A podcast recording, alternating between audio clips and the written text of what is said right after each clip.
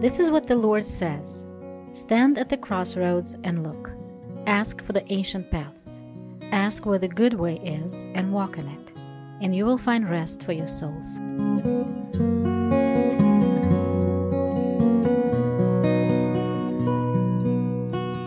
Hello, friends. Welcome back. Today I will continue this talk on money, a biblical perspective on money. Before I get into that, I'd like to remind you that if you have any questions for me, any thoughts you'd like to share, any issues you'd like me to talk about, please feel free to send me an email at ancientpaths at cantrell.cc. I would love to hear from you, and pretty regularly listeners will write in with some thoughts or just encouraging words. I very much appreciate it. Before I talk about um, money again, I'd like to give credit once again to David Pawson. Much of what I'll say in the order in which I say it comes from David, and he's a great teacher, and you can find him on YouTube. And I think he's got a podcast now. It was a little out of date before. And I want to remind you, just as a review, that the purpose of this teaching is discipleship. It's not just so that we can talk about money and move on. It's so that we can grow closer to the Lord and so that we can obey what He's commanded and we can have the mind of God. And money touches so many aspects of human life and desire. We really need to line ourselves up with His will, with His mind, with Him and His attitude towards money. So we'll look at a biblical perspective on money. And I'll remind you of two stories that I started in the first of this series. One is about an American pastor who went to a local Russian church, and he'd been supporting the local church here in Russia with money from the United States. And he came over here, and the local church had made a decision that he was not in agreement with. And when he sat down with the leadership, he said, Do you know the golden rule? And they all nodded and said, Yeah, they do. They were a little confused. And then he said, He who has the gold rules. It still shocks me that a Christian pastor would say such a thing to people that were under his care and that he had been supporting and encouraging. The other story I started with is about Dietrich Bonhoeffer when he was in uh, Nazi Germany and took quite a few of his seminary students out to dinner and a concert in the city and a train ride. And one of the seminary students remarked to him that it must have been quite expensive for that evening out. And he turned and he said, Money is dirt. I often come back to that. Money is dirt. It's an invention by man that makes life a little bit easier, and to God, it really is like dirt. It can be used for certain things, but it'll make you dirty too. so let's have uh, God's perspective on money. Money talks, money has power in this world. You can go back and listen to what I said in the first episode of this series. But money is neither good nor evil. It cannot be taken as proof of a man's sin or his virtue. So we need to keep in mind that God has his own perspective, and the ways of God are not the same as the ways of men. So as I move on through this series, today I'll be talking about getting money, and then later I'll talk about having money and spending money and giving money. So today we'll talk about getting money. John Wesley, the founder of Methodism, said, Get all you can, save all you can, and give all you can. I'll return to that quote as we go through the rest of this series. Get all you can, save all you can, give all you can. So today we'll be talking about getting money and what the Bible says about how to get money and what is a biblical perspective on getting money, having income. And first off, of course, I really shouldn't have to say it, but I will.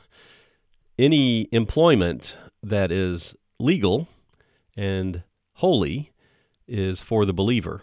But any work that you might do for money that evades the law, that's not for the Christian. And any employment, any source of income that is immoral, that's not a possibility for a Christian. But we'll look at eight common ways that people can get money, and I imagine there are quite a few more ways, but these eight are the ones that I'll mention. And these are, I would say, biblical in the sense that they are in the Bible. I recently spoke on this topic in Romania, and I asked the people there at the meeting to list the ways in the Bible that people can get money. And they made a list, and they actually said most of what's on my list uh, here. Like they said, borrowing and working and investing in money, inheriting money, charity. They went through quite a few things, and I said I was very surprised at the end that they hadn't listed one of the top ways in the Bible for people to get money. And I could see their quizzical looks on their faces. and I said, stealing. Stealing money is one of the top ways in the Bible to get money. In that sense, you can say stealing is biblical, I guess. but a Christian must never, never steal. Uh, it's one of the top ten commandments in the Old Testament, and it's all through the New Testament. And stealing is stealing, whether you have taken a lot or a little. And stealing is stealing, whether you steal from a private person or an organization like the state or your church, even. And stealing is stealing whether the person from whom you steal is rich or poor. Boy, those are the temptations to justify ourselves and say, well, it's just a small thing I'm going to take. Or they won't miss it. Or they're so rich they don't deserve all that and I deserve a little bit of it. Those are very common secular ways of thinking about stealing. It's actually stealing. And a Christian, a follower of God, one who walks in the ways of God, must never steal. So, the first biblical way to get money is stealing. It's in the Bible, and the Bible says don't ever do it. And if you have stolen something, I encourage you to return that plus another 20% or so. That'd be great. Repent and have actions in line with repentance. And if you need to apologize to somebody for stealing, humble yourself because you took something from them, then go to that person and humble yourself. Jesus said that those who hear his words and put them into practice are like a man who built his house on a rock.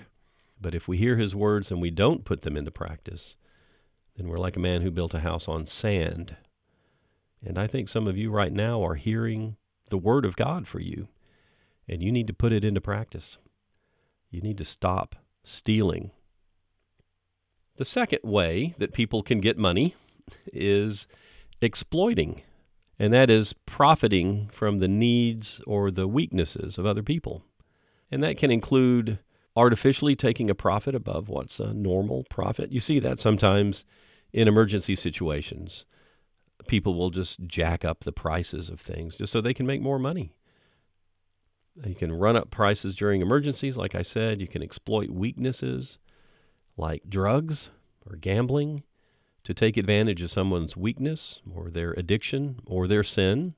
And when we exploit another person, that's a sign that we love ourselves more than we love the other person. That we're trying to use them to gratify ourselves, get more money out of them. So, exploitation is an expression of self love and a complete disregard for what's good for that other person.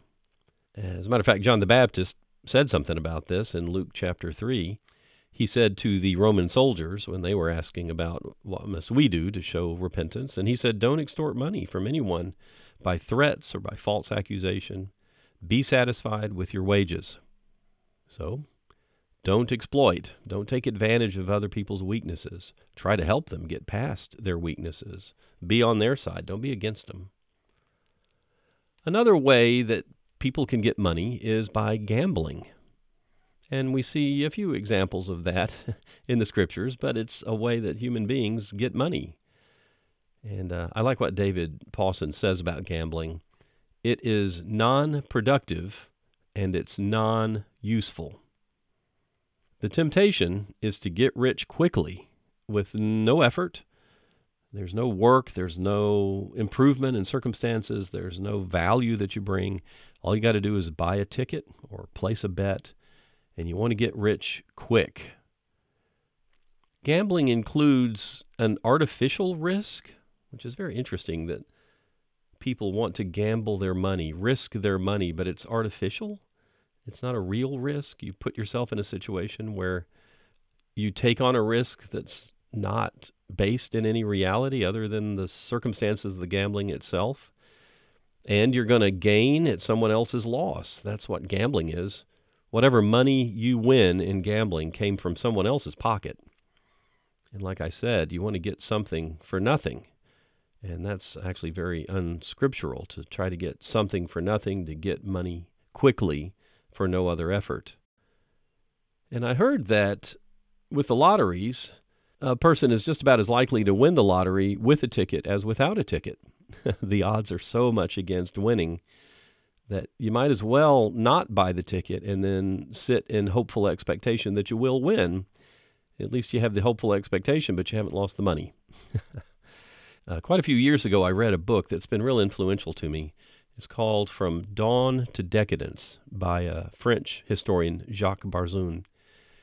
And he writes about Western civilization as it moves into decadence and becoming a decadent society. A decadent society isn't necessarily one that is going to collapse and disappear, but it is one that is inward focused and selfish and trying to gratify itself. And he said that historically, one sign of a decadent society over the ages, when these great societies are moving into decadence, one of those signs is state sponsored gambling. And that really stood out to me because right now many Western states have state lotteries. And he said that's a sign of a decadent society, one that is losing its heart and its soul. And I thought about why that would be. He doesn't talk about why that would be. But I thought that when the state sponsors gambling, the state is encouraging its citizens to live in a fantasy world. And many of us have had these thoughts oh, if I only had a million dollars, I could do this or that. And you live in a fantasy world, it's not a real world. And gambling can become an addiction quite easily. And for the state to sponsor addictive behavior, that's terrible. And also, state gambling, state lotteries are often a very heavy tax on the poor. It's very often the poor who will gamble more in state lotteries because they want to get rich quick, and the state will actually misrepresent to the poor that there's a great opportunity for them to get a lot of money when there's a very small opportunity to get anything back. So the poor pay their money in, and then that money gets redistributed out through the society, and it's a very heavy tax on poor people. So, gambling, like everything else that I've talked about so far, stealing, exploiting, cuts against love. How can we love God if we put our faith in chance and luck? How can I love my neighbor if I want to get something out of him but give nothing in return? Proverbs 13:11 says, "Wealth gained hastily will dwindle, but whoever gathers little by little will increase it." And this is the danger of gambling, that we want to get that money quick, uh, but it'll go away quickly too. Well, I'll tell a story. I met a guy in the United States many years ago. He had been a very poor guy and he was in a truck. He had been hitchhiking, uh, asking for rides with these big trucks, truckers that drive across the United States. And the truck was in an accident and he broke his back and he had a settlement from the insurance company. I believe it was $680,000 tax free. So he didn't pay tax on that and he went from having practically nothing to having $680,000 in the bank. And when I met him, it was several years later and all of that money was gone. It was all gone. He bought a house for cash. Well, there goes 150, 200,000 dollars right there and he bought cars and then his friends wanted to borrow because they had all these ideas. And then he spent it on bad living uh, drinking and partying and things like that. And the money was gone. And he still had the house but it was falling apart because he had no money to keep the house up. And he was renting out some rooms in the house just to have a little cash flow. But the people he was renting to were also in very bad circumstances.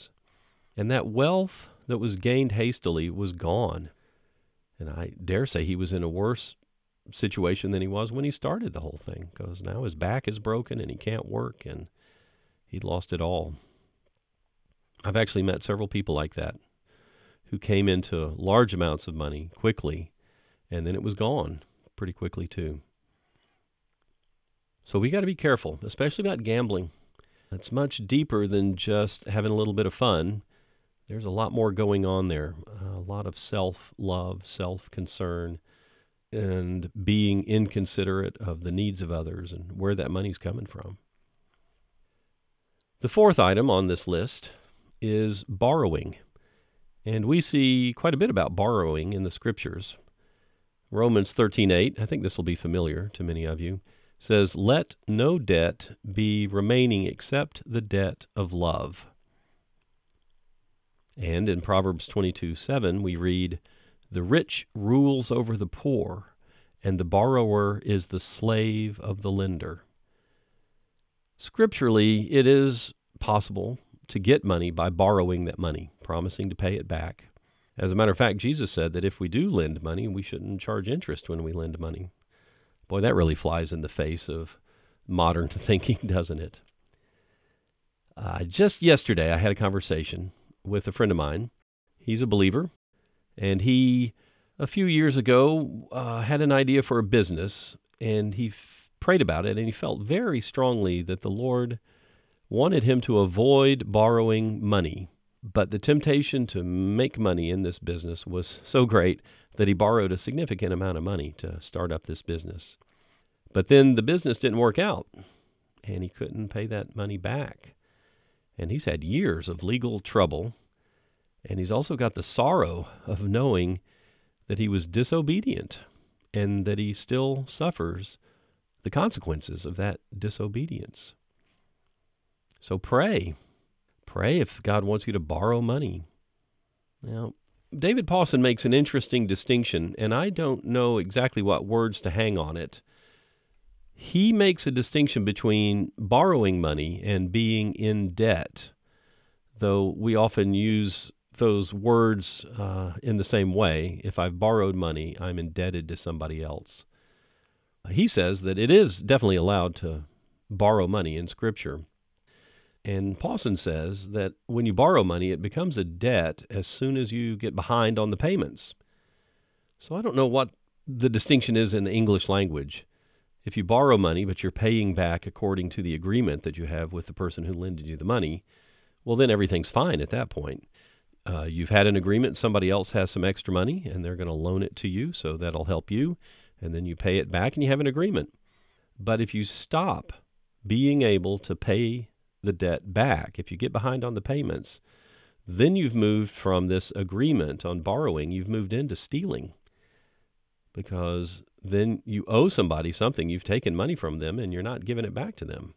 And that's stealing. And many of us would not think that way. You might say, well, I borrowed money from the bank, but I can't pay it back. Well, you're stealing from the bank. Where did the bank get the money? It's the deposits of the other members of the bank and you're taking their money. So we have to make a distinction, I think, between just borrowing money and paying it back according to our agreements and actually getting behind on the payments. And yet, I want to say that borrowing, even though it is allowed in Scripture to borrow money, borrowing money makes it a lot more likely that you will fall behind on your payments, that you will fall into debt. Circumstances can change, the terms of borrowing can be very harsh and troublesome. Credit cards, especially if you don't pay off within a month, the interest rate can be huge 20, 25%. That's just a huge amount of interest.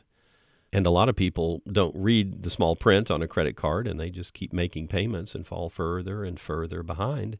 All they're doing is paying off the interest. They're not actually paying off the debt, the principal of what they've borrowed. Also, borrowing can make us more of the world. And this was my case. Uh, I had borrowed a lot of money when I was buying and selling houses many years ago when I lived in the USA. And the normal way that people do this is you borrow money from a bank to buy a house, you get the house up and running, then you rent the house out, and the rent from that house pays the bank. And if you're lucky, you have a little bit of extra coming in and then you can use that house and that income to borrow more money to get another house. and so I had borrowed quite a bit of money, and all of my houses were generating income, but I had to keep managing this flow of money to keep paying off these mortgages that I had on these houses. And I felt like my hands were deep in the world, like my fingers were deep in the culture. And uh, not too long before God called me to Russia, He called me to sell everything and get out of debt. And I remember when I did that, the debt was gone and I had so much freedom. I didn't have to think anymore about how to manage the flow of money and, and keep up with all the accounts and all of the different mortgages. Now, Pawson would say, and I tend to agree with him, a mortgage on a house, that's when you borrow money from a bank to purchase a house, isn't really a debt in the sense of falling behind on your payments.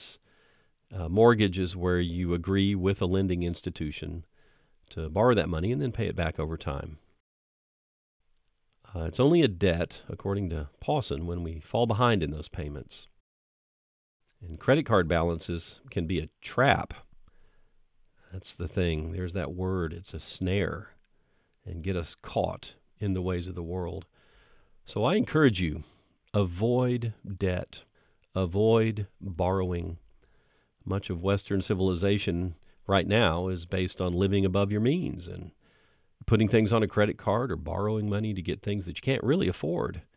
And I know that it's finding its way into some of the poorer countries in the world, and people in those cultures don't understand the way the system works, and they sort of think, well, this is free money. All I got to do is go sign a piece of paper, and I've got all this money.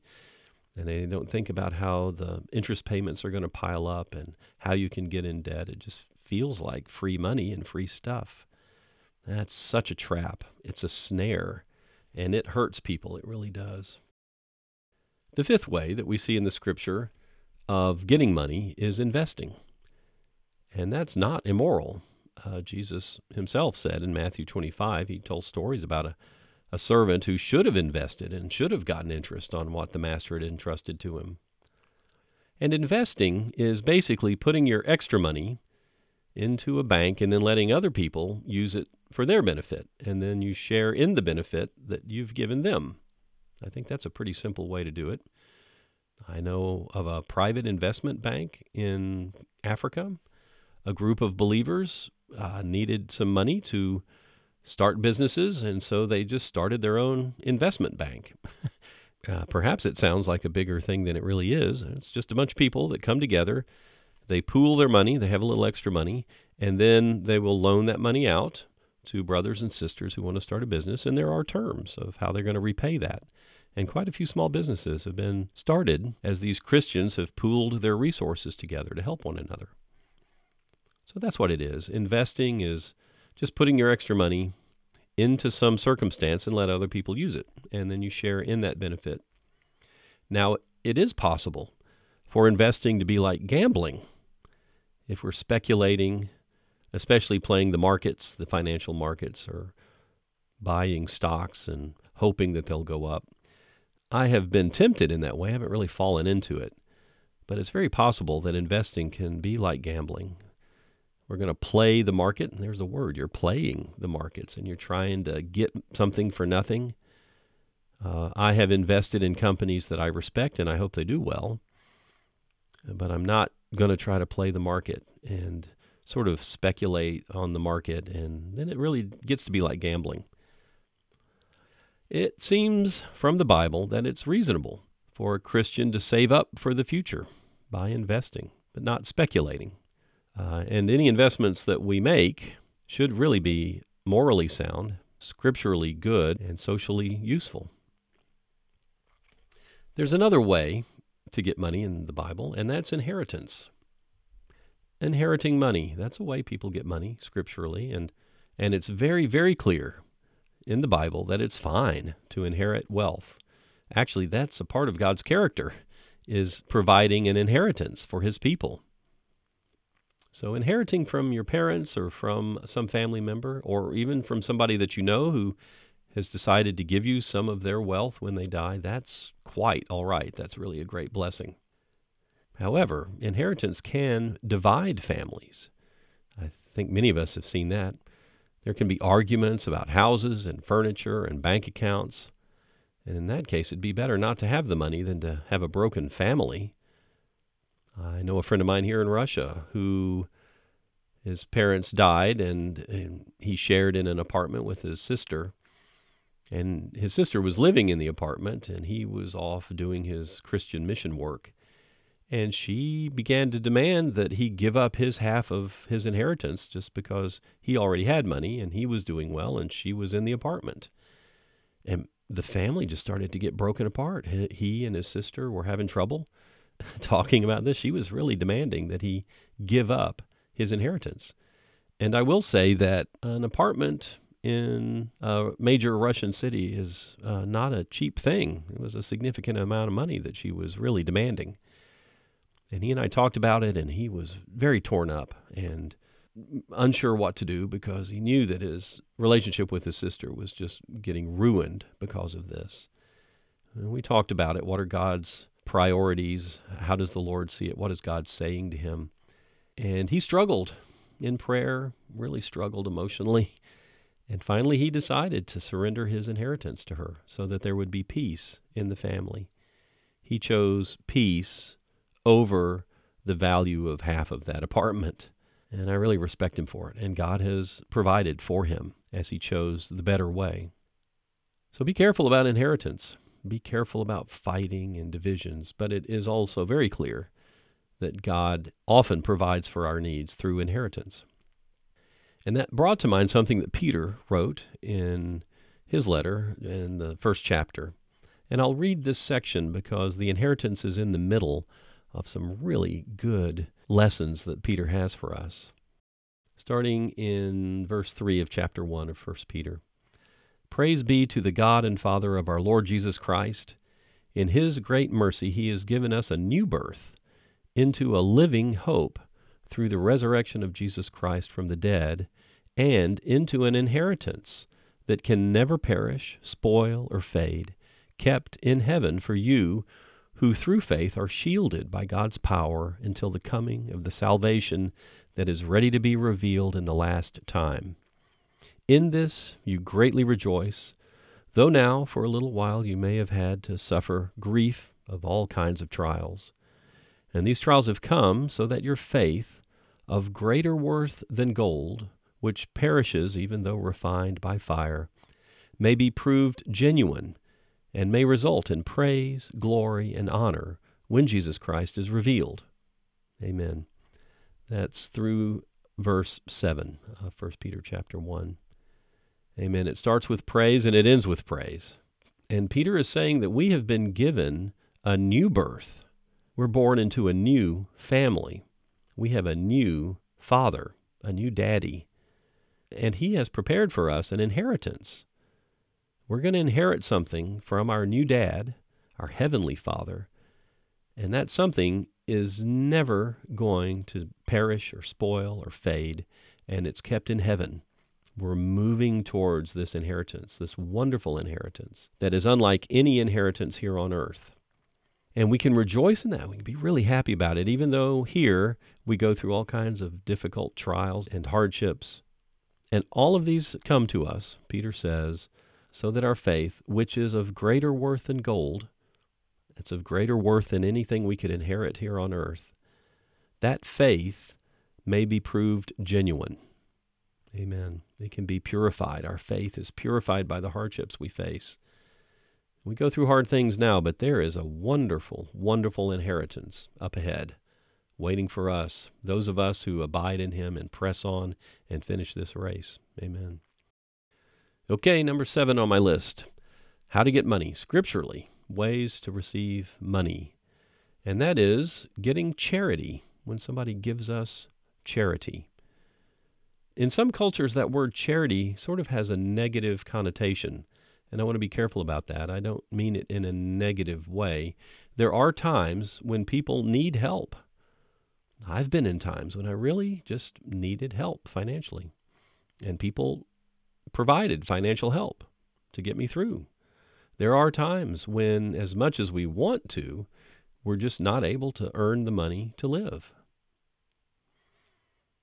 And Jesus said, You will always have the poor. That was in Matthew 26 when he was anointed at Bethany. The poor are always going to be around. And those poor need help. And God wants us to help. So the question is when is it suitable for us to accept a gift? I'm talking about us getting money. Later I'll talk about giving, but right now I'm talking about how we can get money. And for us, when is it okay to accept gifts? We have to be mindful of the dangers. If we live on charity, that can create a dependency. If it goes beyond the immediate circumstances and just becomes the way we live, we expect people to give us money and we stop trying to earn our money. And that can be called, has been called, a poverty mentality. I'm poor, I can't do anything. Everybody owes me something to help me get through things, so I'm just going to wait and demand that people give me things. Paul at times lived on support. Jesus did as well. And Paul also was paid for his work.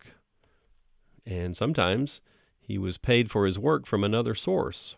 Now, we'll come back to this when we talk about giving, but we need to be real careful about receiving charity, that we don't fall into the idea that we deserve it.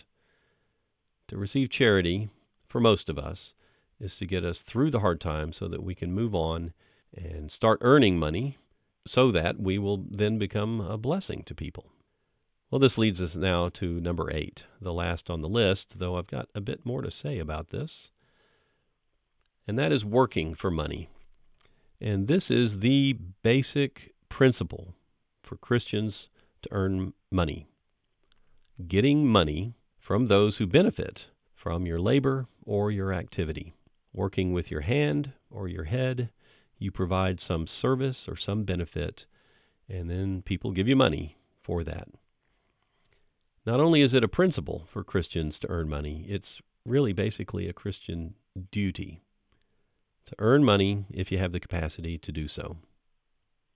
Now, sometimes, and actually often in a marriage, one spouse, and often it's the wife, will stay at home while the other, the husband, is the quote, bread winner. But I want to say a lot of what I do, I get paid for my work, but I don't get paid from the direction in which my work goes. And let me clarify that. Uh, much of my work is helping other people serve orphans or disabled people. And the orphans and the children with disabilities, they're not going to pay my salary. Uh, but God moves in the hearts of other people who send money to help me do that work.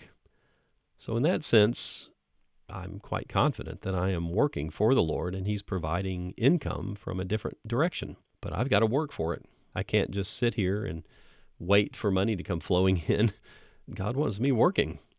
And this would be the same way in a marriage when the wife is at home and she's working, working hard. It's remarkable how hard a stay at home mother works. And then it's right for her then to receive that income, to receive the benefits from some other source. God will provide for that family, so it's good to work.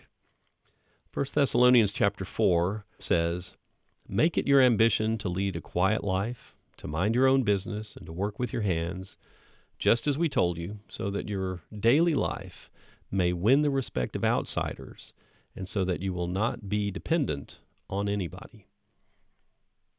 That's a very good scripture. And it's a very good one, especially for people who like to gamble, want to get rich quick, or who think they deserve charity from other people. This may have been an issue in Thessalonica that Paul was addressing. Instead of trying to get money quick or get money from people, extort people, exploit people's weaknesses. You make it an ambition to lead a quiet life and just make your money so that you can win the respect of people outside of the church and, and not be dependent on anybody. Paul himself worked with his own hands. You remember he made tents. And he did that to send a message to the churches that it's good to work.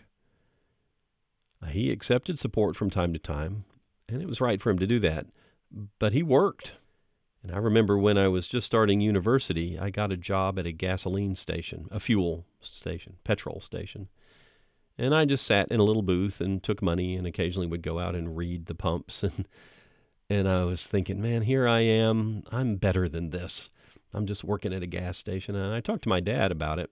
Told him how bad I was feeling that I should be doing more with my life than just working in a gasoline station. And he said to me, "It is always honorable to work." That's good fatherly advice. It's always honorable to work. Doesn't matter what that job is, what you're doing, it's a good thing. It's honorable. And people will watch you as a Christian as you do your work, and they'll respect you for doing your work well as unto the Lord. And then you're not dependent on anybody. And as God provides, you'll even have some extra to help other people. Amen. That's God's will. We come to a scripture that uh, can kind of stick in people's minds here in Second Thessalonians. Paul says, "If a man will not work, neither shall he eat." And that is, uh, you know, that's pretty tough language, actually. I think in Thessalonica there was an issue with laziness. And let me say this scripture in a different way. Paul said, If a man will not work, neither shall he eat.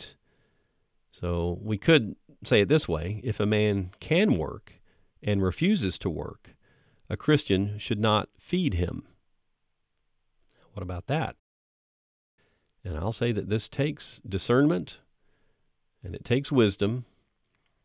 But if a person can work, then it may be better to help them find a job rather than to give them money. Certainly within the church, this is true. It's a hard truth. If a person won't work, refuses to work, then don't feed them. You got to get out there and work. God doesn't want us to live off of other people. He doesn't want us to beg. It's been called financial cannibalism. God wants us to work for our money with our hand, with our head, and exchange something of equal value for that wage or salary, whatever the source of income that you have. That's God's will for His people. If you can work, do it. Earn enough for yourself, your family, and for people that you can help so you're not a burden on anyone. You're not dependent on anybody else. And now I come to a section that has been very welcome as I speak overseas and the local pastor is translating my message on money. God's perspective on working and earning a salary applies to Christian work. Those who work for the Lord in preaching, teaching, and evangelizing, they should get paid for that spiritual work. The Bible is so very, very clear about this. Religious leaders are working in spiritual things, and they deserve to be paid. They deserve a wage.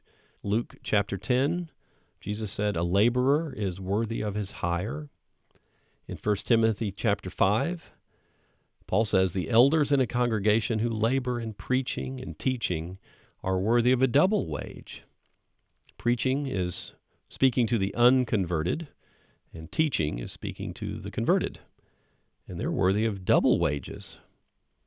In Galatians 6, verse 6, Paul says, It is right, if you're grateful for spiritual ministry, to reward those in material ways. That's with money. That's what Paul says. If you're receiving spiritual help, spiritual value from someone, then it's perfectly fine. It's exactly what should happen that they would get a wage. They would receive some money for their work. I'm reminded of the old days when pastors would travel around in the United States and local people didn't have a lot of money, but they did have things they could pay the pastor. And often that would be a chicken or some eggs or some meat, some vegetables, the pastor would pass through the area and preach the Word of God, and he'd get paid by the locals. They'd invite him over for a big meal and send him on his way with a bag full of food. It's good to support your pastors. It's good to support your elders, those who teach and preach and evangelize. And there are some cultures where I have been where they don't think that. They think a pastor doesn't do anything of any value and they're not earning anything, so they just need to be poor.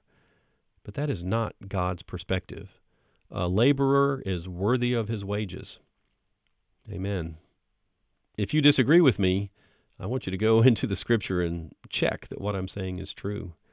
This is not Mike's opinion. This really is what God has revealed. It's good to provide for the needs of those who labor in spiritual work. Now, understanding this would really help to remove this idea that people in some spiritual work should, quote, live by faith, unquote. Everybody else gets a salary, but people in spiritual work just live by faith. Because that thinking divides people into spiritual and ordinary workers. But we're all in the same category in God's eyes when it comes to work and money. We're not dividing people up into the spiritual ones and everybody else. So let's be very careful. We need to pay our pastors, and all of us need to be working and give ourselves to the work that God has set before us so that we can be a blessing to others and we can earn the respect of those outside of the church and so that we won't be dependent on anybody. That's God's will. And I'll close with a quote from Colossians chapter 3. Whatever you do, work heartily, as for the Lord and not for men, knowing that from the Lord you will receive the inheritance as your reward you are serving the Lord Christ. Amen. That's God's word for his people. Whatever we do, we do it well from the heart. We work fully, fully invested. And we work not as working for men, but we work for God, as if we're working for God Himself. And we know that from God we're going to receive this inheritance as a reward as we give ourselves to the work that He set before us. Because we're not serving men, and we should never serve ourselves. We're serving God. We're serving the Lord Jesus Christ. Well, next time, I'm going to move on to having money. We talked today about a biblical perspective on getting money. And next time, we'll talk about having money. How do we have it and hold it and keep it? We'll talk about, this should be interesting, the health and wealth gospel and what Thomas Aquinas had to say about that. So until next time, my friends, I pray that you'll continue to hear the voice of God and that you'll walk in his ways. Because the ways of God are good, and they always lead to peace for the soul. Amen.